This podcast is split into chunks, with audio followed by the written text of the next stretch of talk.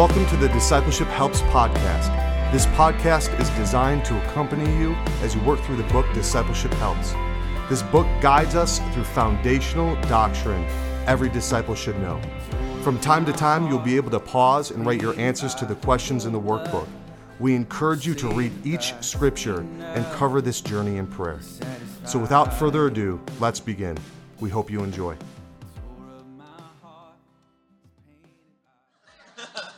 All right. Well, guys, it is great to be with you all here. I am so glad to see your faces. Why don't we begin with prayer and we will jump right in.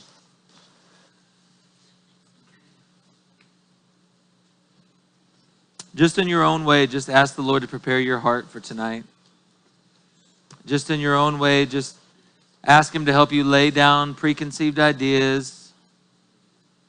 Just in your own way, open up your heart to Him.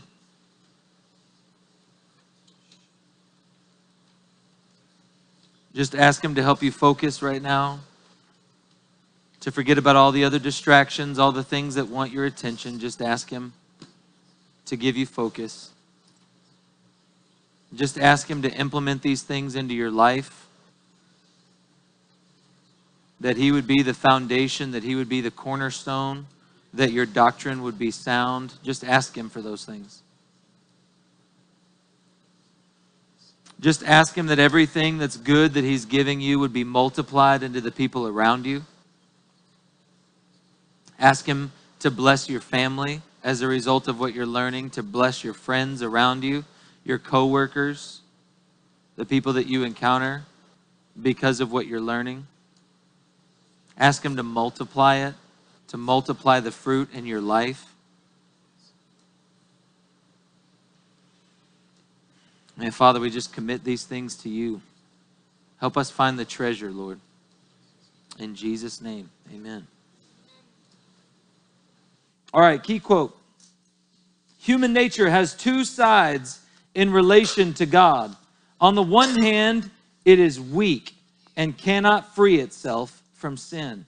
On the other hand, it also wants to get right with God, and it attempts to do so by human effort instead of trusting solely in the work of Christ. That's from Howard Marshall, Living in the Flesh.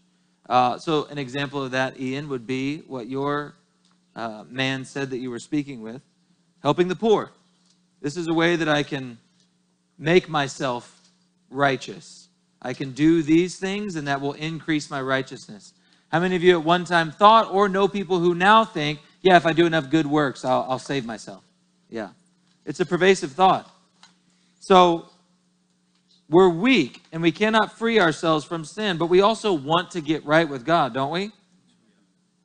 I would say for many of us that is still true.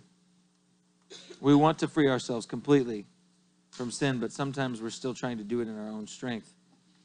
Key scriptures Genesis 1 26 through 27. Then God said, Let us make man in our image, in our likeness. So God created man in his own image. In the image of God, he created him, male and female, he created them. Uh, Natalie Whalen, would you please read Genesis 3.22 right there? Oh, you got to stand up, remember? We all agreed. We all agreed. the Lord God commanded the man, You are free to eat from any tree in the garden, but you must not eat from the tree of the knowledge of good and evil, for when you eat of it, you will surely die. What goes in that blank? Man was originally created in the likeness of? Although man was given freedom, he used his freedom to this is not just mankind's problem, it is my problem. Anybody else put something different? Let's go to Galatians 5. All right, someone stand up and read 5, 13, and 14, please.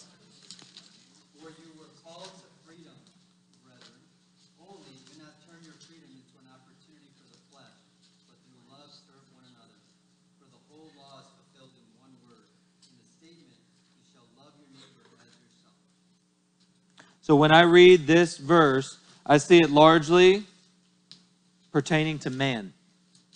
So when I read and then I look back at this blank, this is not just mankind's problem, it is my problem too. Right? And I look at the context, the greater context of the, the passage up till now, and I see human nature has two sides. It is weak, cannot free itself from sin by human effort. When I think about the world having a problem, that's one thing.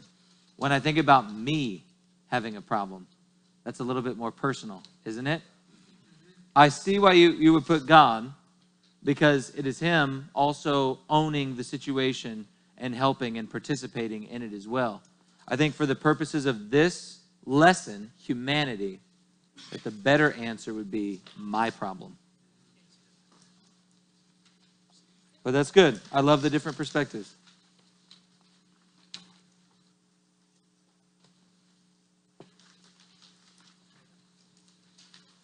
All right, introduction.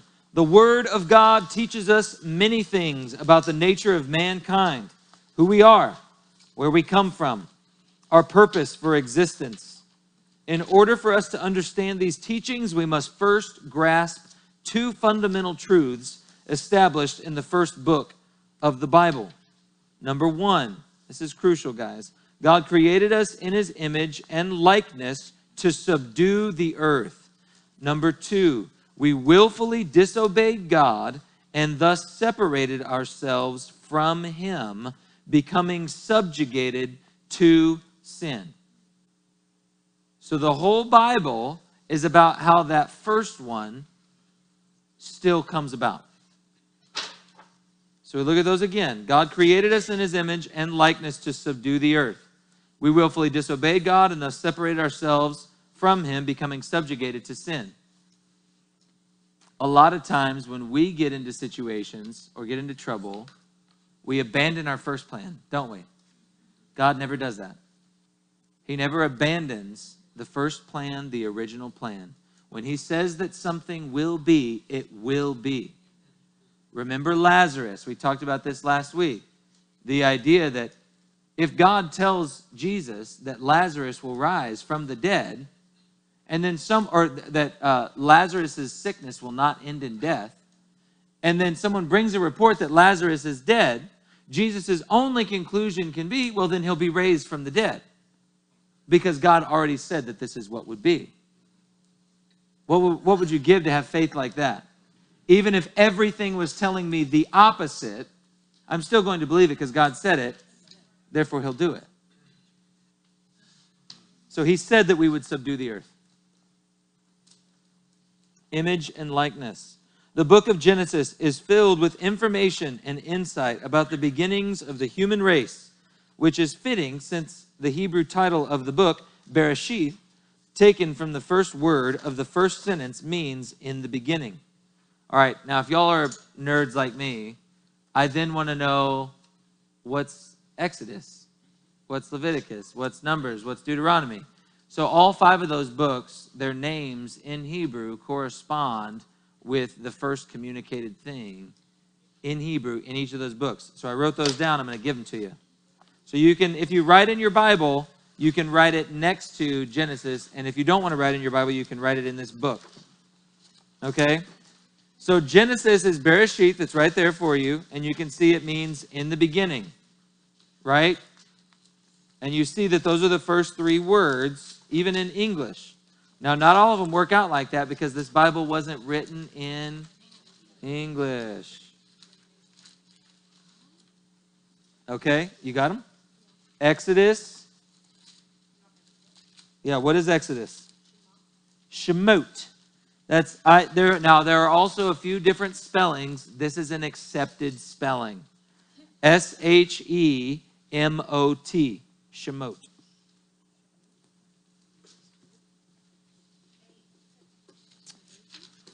And in Exodus, if anybody's open there, what are the first few words you got? These are the names. That's what that means. Shemot means these are the names.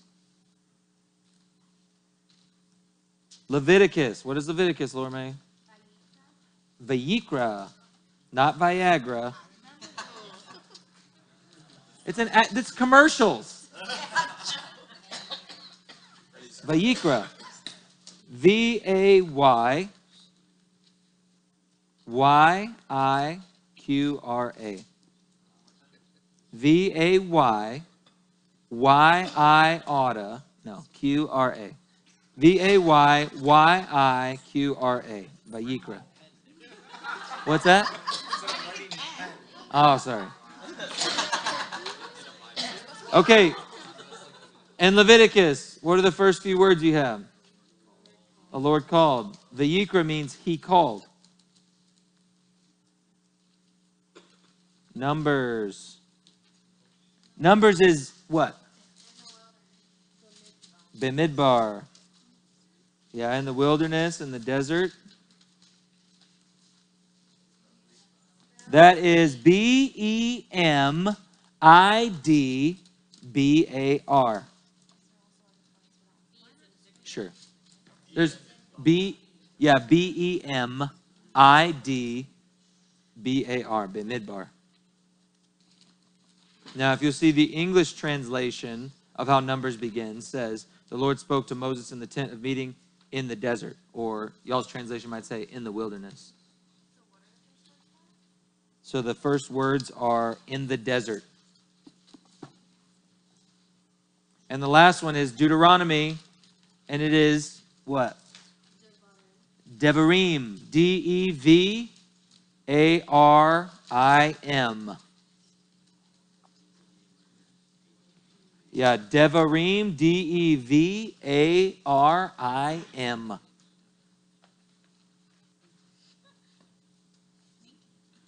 It means these are the words, or gave his words. So now you take the Torah, the first five books of the Bible, and the meaning, and this is the story that you get. In the beginning, these are the names he called in the desert and gave his words. Come on. Now we won't we won't break off to all the things that we could talk about in the Torah and the messages that are hidden, but just know that we could. I'm going to practice self-control. All right, let's keep going. Perhaps the greatest insight of all, however, is that man was made in God's very image and likeness. Every time you look in the mirror, you are looking at the image and likeness of God, whether you believe it or not. We were made to be like God in a variety of ways, namely in how we look and function. Genesis 1 26 through 28. Let's go there.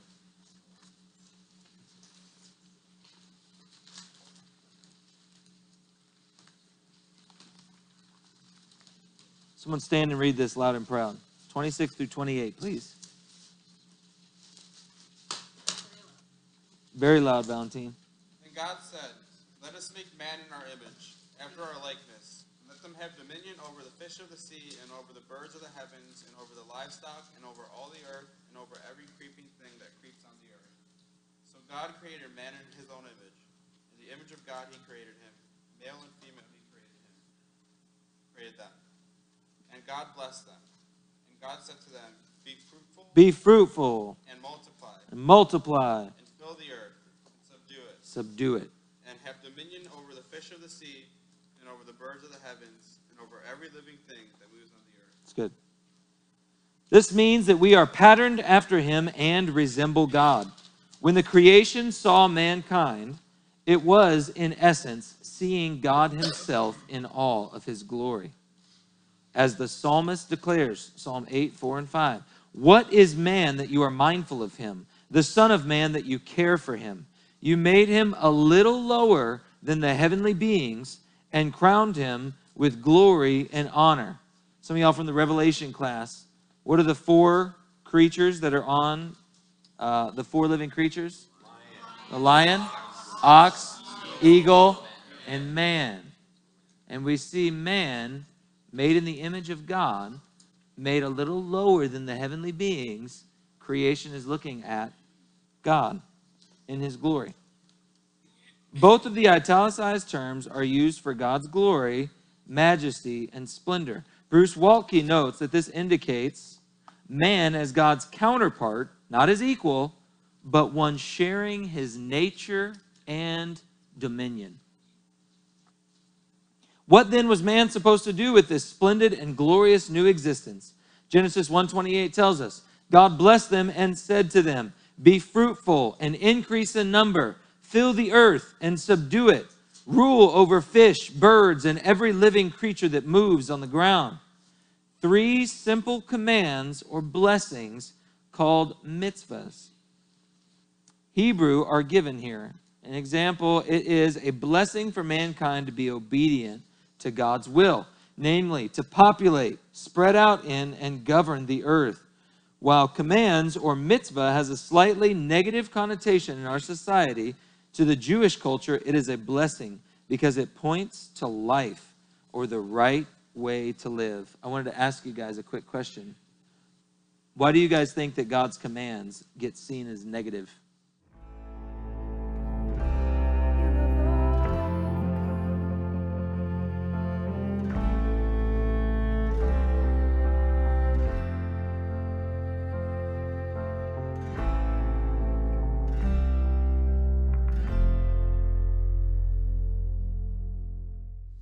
What three tasks were originally given to man, and how do they relate to these verses?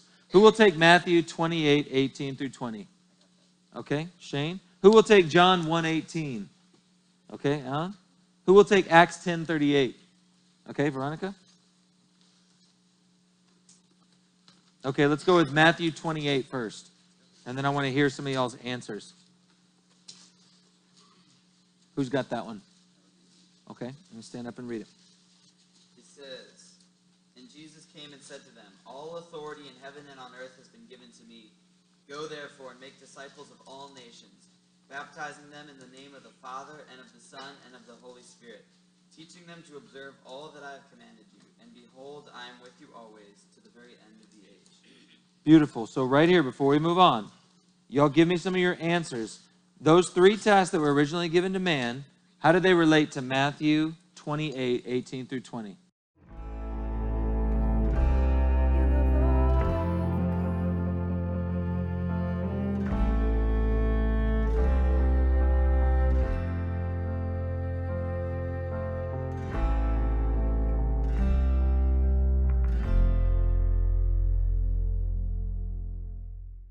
All right, John 118. Go ahead, Alan, when you're ready.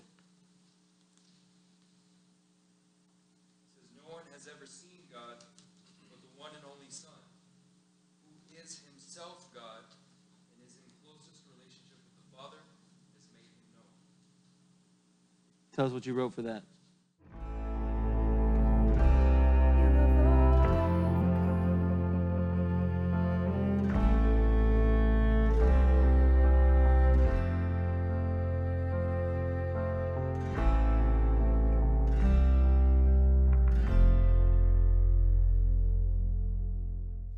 All right, Acts 10:38. Who had that one?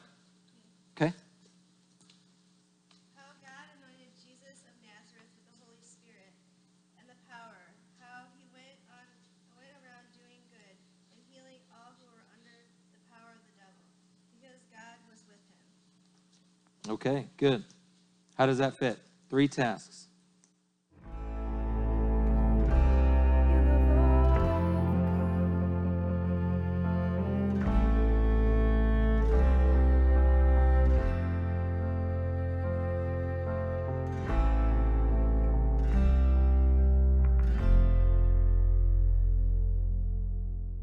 In the next couple of chapters, the scripture goes on to show more specifically how these blessings were set into motion. First, in Genesis 2 8 and 15, the man Adam is placed in a garden, which he begins protecting and cultivating. I circled that is placed in a garden. Remember, when you think about Adam, don't just think about him being formed in the dust of the Garden of Eden. Remember, he was formed outside and then placed in the garden. He himself was a planting in the garden. And he begins protecting and cultivating. God sees that the man needs a helper suitable for corresponding to him. That's Genesis 2 18. Thus, he creates the female and provides an ezer. This is a very important word. Ezer is usually translated helper or helpmate, but it carries a meaning that conveys a help that allows you to complete what you couldn't do alone. In other words, it does not imply subordinate as much as cooperation or co operation. So the female would help Adam perform the calling that he couldn't do alone procreate, fill the earth with God's image, subdue evil, etc. What goes in the blank? Ezer is a Hebrew word used to describe the helpmate that assists you in accomplishing what you could never do alone. Can we have honesty time for a second? Can we do honesty time? If you're a woman in here, raise your hand.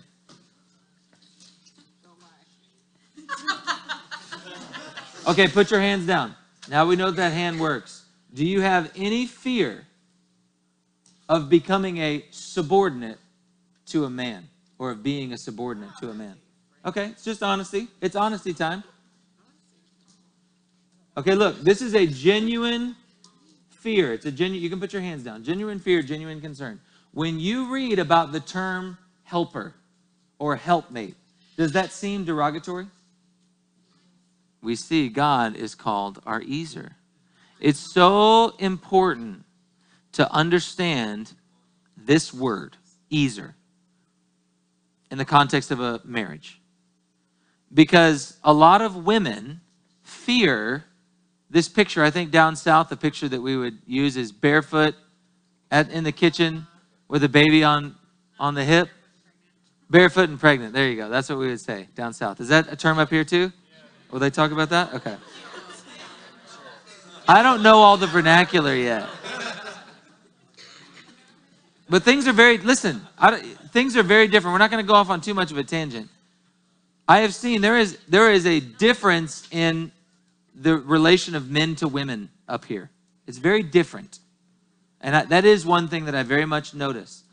When you're talking about Ezer as in helpmate or who Eve was to Adam, when it says helper, I want you to know that the context that it's given in is Adam was told to reproduce,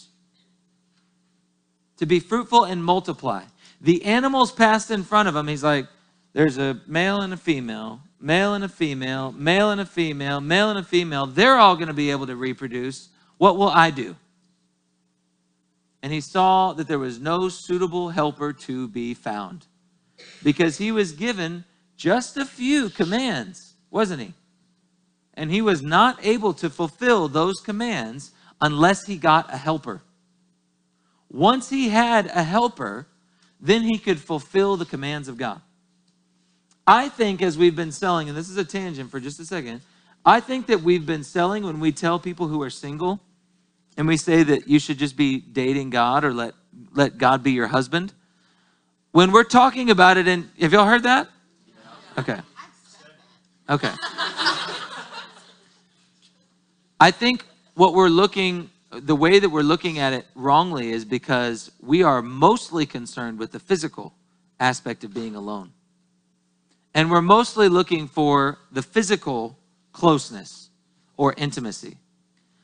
But when it talks about a marriage, remember the original context that it was given in was not because everybody else was putting up pictures of their wedding or their babies and you were jealous, but because God, and I'm not making light of this, I'm, I'm, I'm talking truth. But the original context was you were called to do something and you can't do it alone. That's why it matters so much that God is our Ezer. Now I think we're putting it in the right context, and, and we do that here. Psalm 121. Let's go there. Brad, would you stand up and read Psalm 121, please? Yes. Psalm 121. Song of Ascents. I lift up my eyes to the mountains. Where does my help come from? My help comes from the Lord, the maker of heaven and earth. Did you catch it? My help, that's Ezer. My Ezer comes from the Lord. Where does my help come from? The Lord is my Ezer. Keep going. Because it's going to show you, it's going to show you how he helps you. Keep going. He will not let your foot slip. He who watches over you will not slumber. Indeed, he who watches over Israel will neither slumber nor sleep. the Lord watches over you. The Lord is your shade at your right hand. The sun will not harm you by day, nor the moon by night. The Lord will keep you from all harm. He will watch over your life. The Lord will watch over your coming and going, both now and forevermore. Come on, y'all know that Brooklyn Tabernacle Choir song? For the sun will not harm you by day, nor the moon by night. Nobody knows that song? Oh, man. You want me to sing some more? The Lord is our helper. He's our helper. Now, within that context, it makes a lot more sense to say, The Lord is my help. Because what is my primary function on this earth? Is it to be comforted? Is that my primary goal? No. What's my primary goal here on this earth? Yes. This is how we're taking the basics that we're learning and applying them. We're not making it more complicated than this. We're not allowing ourselves to be confused. When we say, What is my purpose here on earth? This is why we're going back to basics. This is why we're doing this foundational class. Because what is our purpose? Y'all say it. Be fruitful, multiply, increase, fill, subdue. and subdue the earth. Be fruitful, multiply, and subdue the earth. That's why we're here. When we get off into left field or right field and go to the left or to the right, we miss it. And we get confused and we start to get frustrated. We look around, we see everybody else getting what they want, and we're not getting what we want. We take our eyes off of what we're supposed to be doing. Make sense? So, here we see mankind created in the image of God, functioning like God as governor of his creation, living in perfect communion with one another, ready to populate the earth under God's sovereign control. In just a short time, though, something happens a break, a separation between God and mankind. Communion with him is destroyed, and the image bearer becomes marred. What happened? Describe man's intended role prior to the fall in your own words.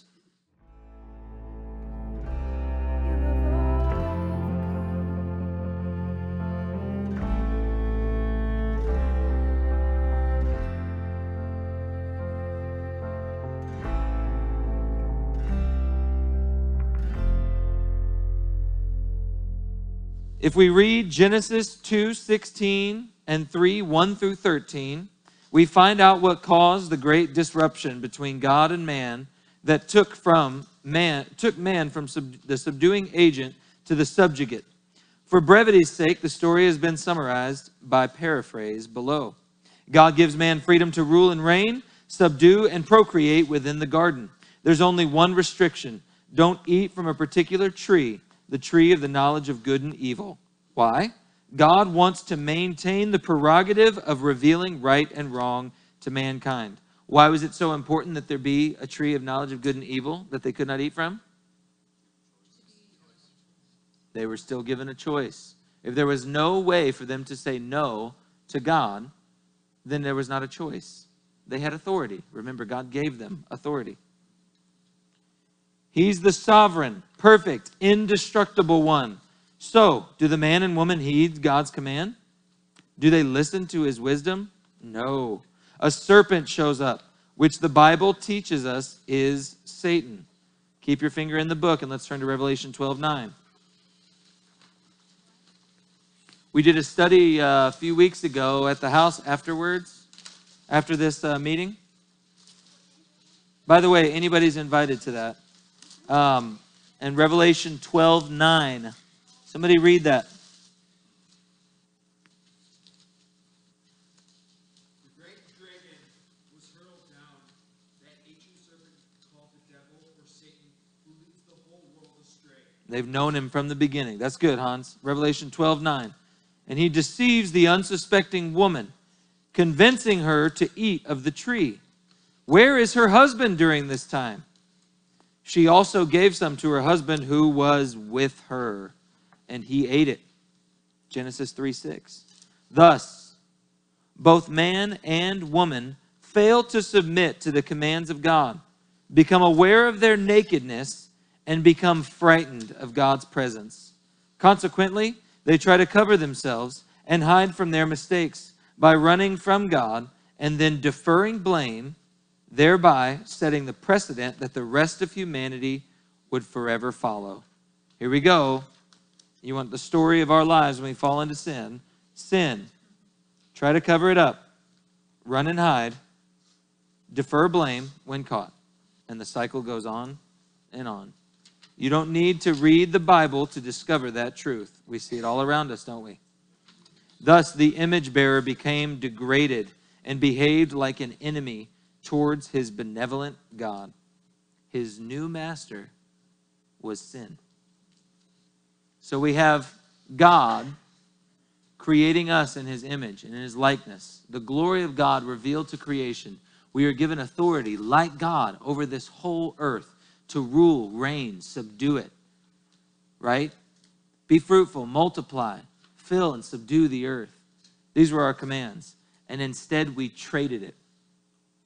Satan comes along with temptation. Now, Satan offers to know like God, doesn't he? Remember when we wrote the lies up on the wall? They're still back there. They're still on the wall back there right now. The lies that we got from the garden that originated from there. And these lies have continued to perpetuate. You can boil just about every problem that we have, everything that we deal with on a large scale, you can boil it down to these lies that were in the garden. I guarantee it. We've sat down with many, many people and talked through many difficulties, many situations. They all boil down to lies. And these are lies that are common. I think counselors get it to a certain degree when they say, Tell us about your father, or tell us about your mother, because they see these original lies. Well, I want to tell you, it goes all the way back to our situation with our real father, with our true father. And there was a separation that existed there. There were lies that got in there. So, describe man's reaction to sin. Let's get a few answers on this. I want to hear y'all's thoughts on this.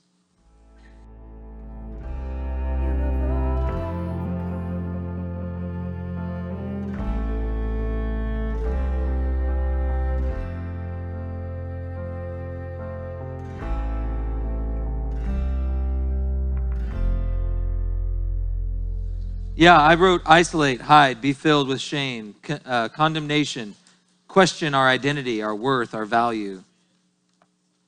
The results of sin. If we continue on in the narrative, we discover the results of mankind's disobedience. Not only is his relationship with God broken now, other consequences follow. The consequences outlined in Genesis 3 14 through 19. Let's read those. Uh, someone read out 14 through 19, please. And I want you to really pay attention as we read through this because we look at these, uh, what we're about to read, and we call it the what?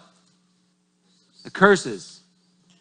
I want you to look and I want you to see because when I discipline my children or I tell them about consequences that they're going to receive, that's very different than me pronouncing curses upon them.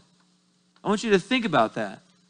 When they do something that's wrong, I don't pronounce curses on them. I might tell them consequences that will be painful, but I want you to look at the words that are used and see if it's described as him cursing Adam, cursing Eve. Okay? So, someone read out 14 through 19, if you would, please. Then the Lord God said to the serpent, Oh, stand up, bro. And the Lord God said to the serpent, Because you have done this, cursed are you above all livestock, and above all beasts of the field. And your belly shall go on the dust and shall eat all the days of your life. I will put enmity between you and the woman, and between your offspring and her offspring. He shall bruise your head, and you shall bruise his heel. Okay, real quick. What's been cursed so far? The serpent. Serpent's been cursed. Anything else? Okay, let's keep going. To the woman he said, I will surely multiply your pain in childbearing. In pain you shall bring forth children. Your desire shall be for your husband, and he shall rule over you. Okay, pause. Did he curse Eve? Can pain seem like a curse? Yes. Is pain also associated with discipline? Yes. Does God discipline those he loves? Yes. Did he curse Eve? Okay, keep going. And to Adam he said, Because you have listened to the voice of your wife and have eaten of the tree of which I commanded you, you shall not eat of it. Cursed is the ground because of you, and pain you shall eat of it all the days of your life. Thorns and thistles it shall bring forth for you, and you shall eat the plants of the field. By the sweat of your face you shall eat bread, till you return to the ground, for out of it you were taken, for you are dust, and to dust you shall return. Okay. Did he curse Adam? Did he explain to Adam the new realities as a result of Adam's actions? Do you see the difference? Was God cursing Adam and Eve? No. He was explaining to them what was now their reality as a result of their choices. Does that sound a lot more like a father to a child than an angry God who is trying to get back at people who disobeyed him? Do you see the difference? So for the land, we see cursed produces thorns and thistles. Man, work becomes a burden. Ultimate end is death. You are dust, and to dust you shall return. Obviously, death applies to the woman as well. Woman, childbirth becomes painful, desire to control her husband, but he will rule. That's, I'll break that down real quick. So when it says your desire will be for your husband, but he will rule over you, there is two ways that that's seen. A desire, not just meaning like desiring, like as you would desire anything, but also desiring to consume. What you'll see, and we won't go too deep into this too, when a man is leading well, the woman desires her husband. When he is not, what rises up is a desire to consume and to lead and to be the one leading. And not just to lead, but to consume. You see it in nature too. It's kind of crazy, biting the head off. Serpent, cursed, crawl on its belly and eat dust. Enmity between seed of serpent and seed of woman. Seed of serpent will strike his heel, but seed of woman will strike his head. Amen. So not only has death now entered the human race, everything becomes a struggle for the man and woman. The land fights against them, their bodies become destructible. Amen. And this war between the serpent and Adam and Eve's offspring plagues the future of humanity. Furthermore, mankind is now cast from the presence of God, banished from the Garden of Eden, forbidden to eat from the tree of life. Let's read those uh, two verses real quick 22 through 24. Also, remember when you're reading in uh, Genesis, especially in the first few chapters, I want to encourage you guys, it is as concentrated as the book of Revelation is. It seems simple because we've read it so many times, but there are huge revelations and stories built into every sentence. Everything is so extremely important that is spoken in the first few chapters of Genesis because it literally shapes the rest of humanity for the rest of man's rule on the earth, right? And so when we're reading in verse 22, uh, someone read out 22 through 24, please. Be thinking that.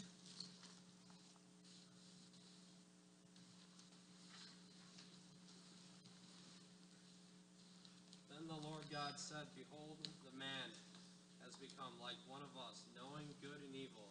Now lest he reach out his hand and take also of the tree of life and eat and live forever. Therefore, the Lord God sent him out from the Garden of Eden to work the ground from which he is taken.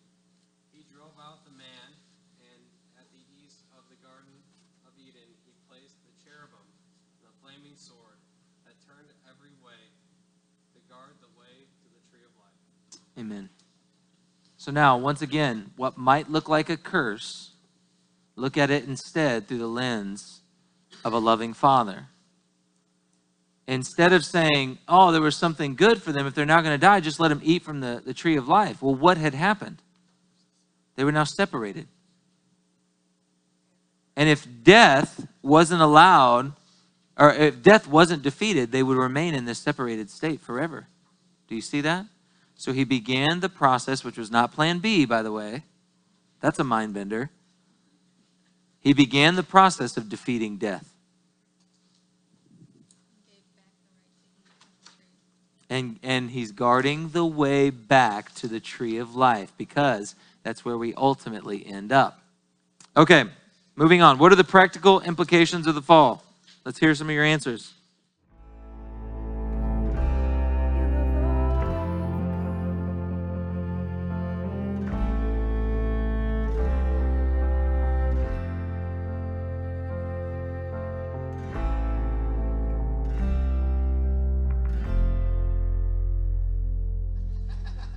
I wrote down a lot more confusion and questioning about how to do what should be done.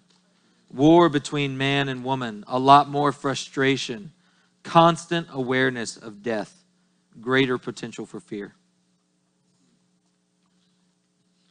So, how does this ancient story affect us?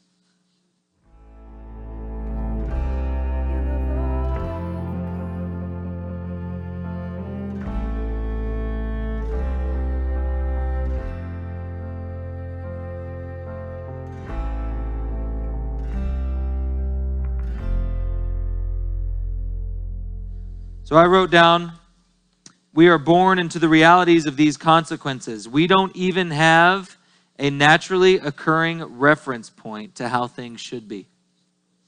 Look at this little diagram that was given. James 1 13 through 15. It says, When tempted, no one should say, God is tempting me, for God cannot be tempted by evil, nor does he tempt anyone. But each one is tempted when? By his own evil desire. So are you experiencing temptation? You wonder why you keep getting tempted to do the same thing over and over again? It's because there are desires in you that are contrary to what God has for you. And then you get dragged away and enticed. And then after desire has conceived, it gives birth to sin. And sin, when it is full grown, gives birth to death.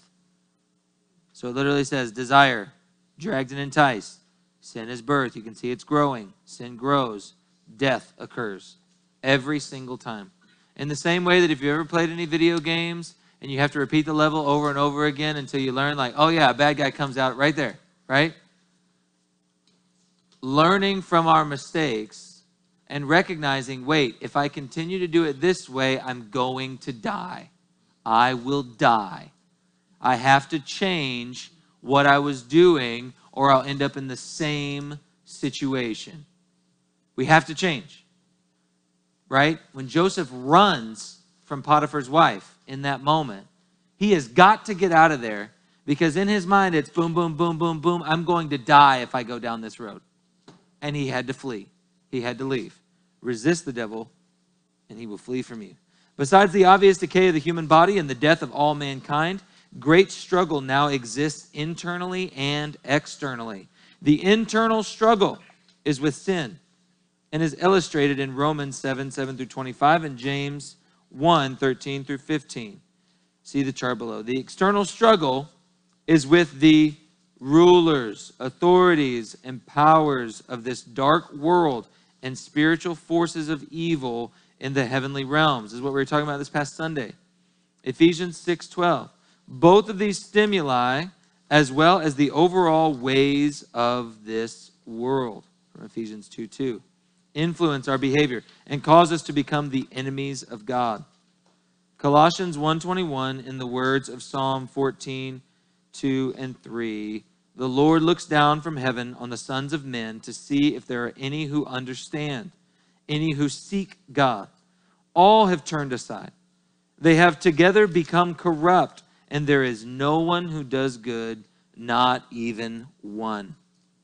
True or false guys I have always been a pretty good person and have loved God in my own way. False. Yes.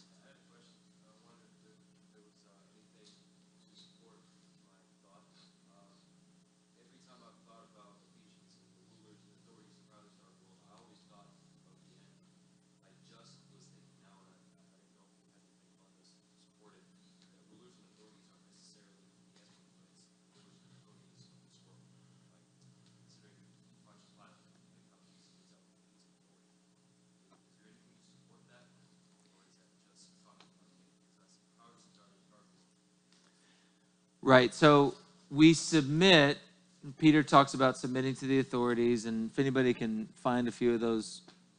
The, the question was not all authorities are bad, not all powers are bad, right? But the ones, the spiritual forces?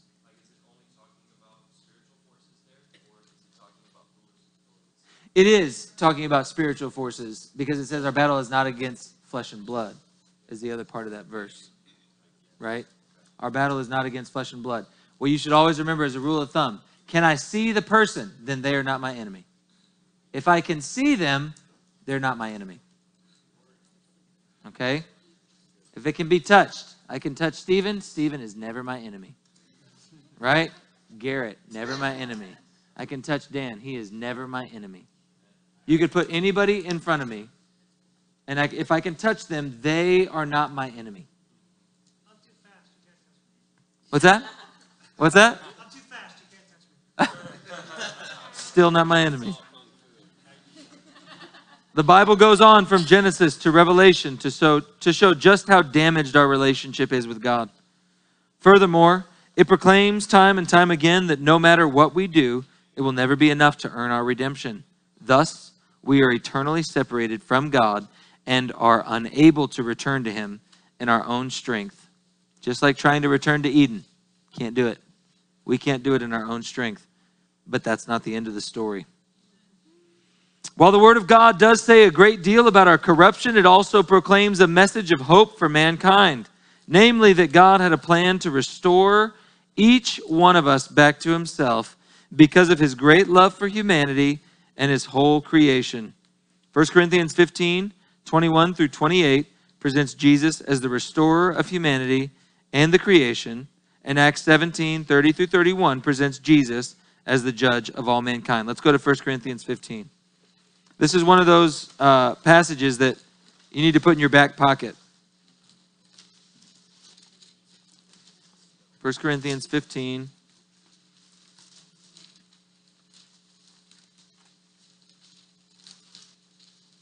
And Alan, I will break down in a little bit. I will break down a little bit what those words mean the power, dominion, and authority. Uh, who will read 1 Corinthians 15, 21 through 28? We are almost done. I will. All right. 1 Corinthians 21, uh, 28. For since by man came death, this is correct, correct? Uh, yes, ma'am. For since by man came death, by man also came the resurrection of the dead. For as in Adam all died, even so in Christ all shall be made alive. But each one in his own order. Christ the firstfruits, afterward those who are Christ's at his second coming. Then comes the end, when he delivers the kingdom to God the Father, when he puts an end to all rule and all authority and power. For he must reign till he has put all enemies under his feet. The last enemy that will be destroyed is death. For he has put all things under his feet. But when he says all things are put under him, it is evident that he who put all things under him is accepted. Now, when all things are made subject to him, then the Son himself will also be subject to him who put all things under him, that God may be all in all. Amen. So it is speaking directly of authority in this verse. Dominion, the word is arche, A R C H E, with a little dash over the E. That is dominion. That literally means that which is first place, that which dominates.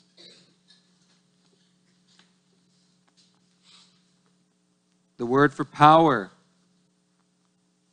dunamis, D Y N A M I S. I don't know why they pronounce the Y as a U, but that's how you say it.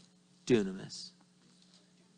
D Y N A M I S. And that literally means that which is mighty and strong.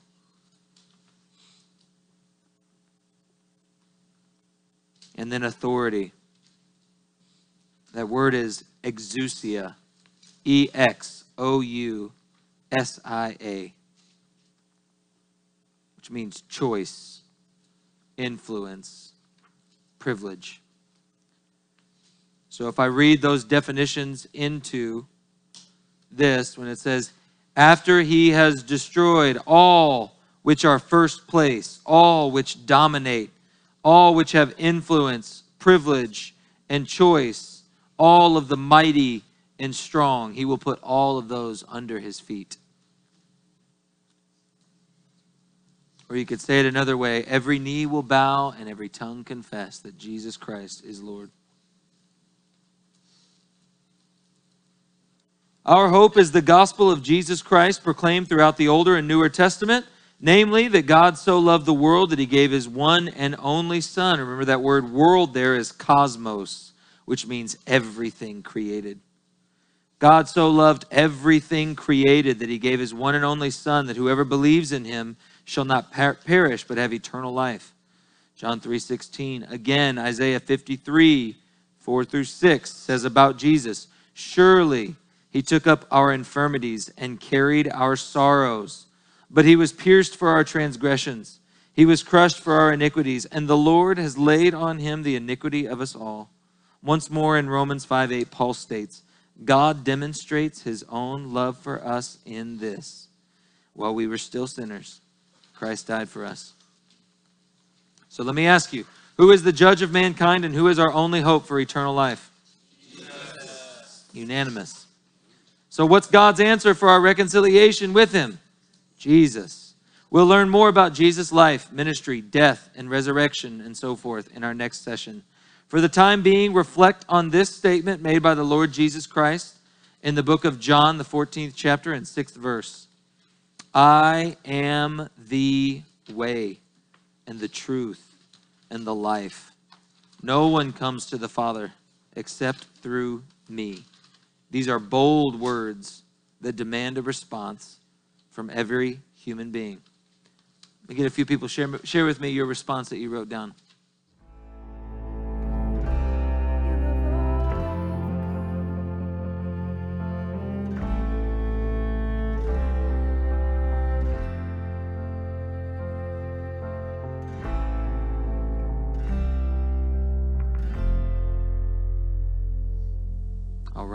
I wrote submission in every aspect of life, destruction of idolatry, and persistence in obedience. Amen. That's good stuff. Y'all ready for your homework? Okay.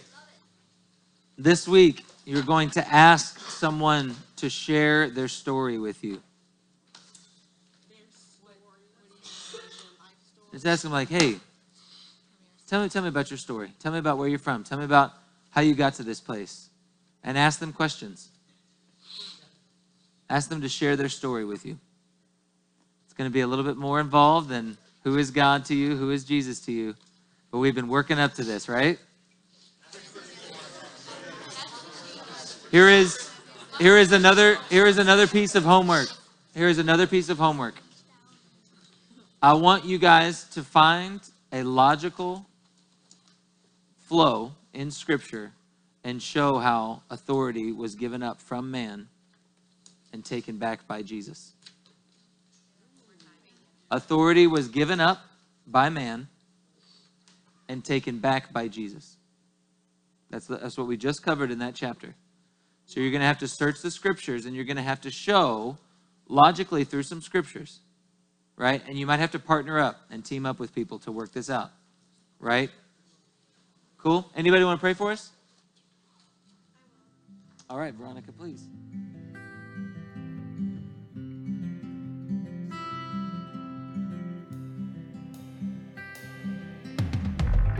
Discipleship Helps is a creation of the One Association of Churches. To find out more about the One Association, you can visit one-association.org.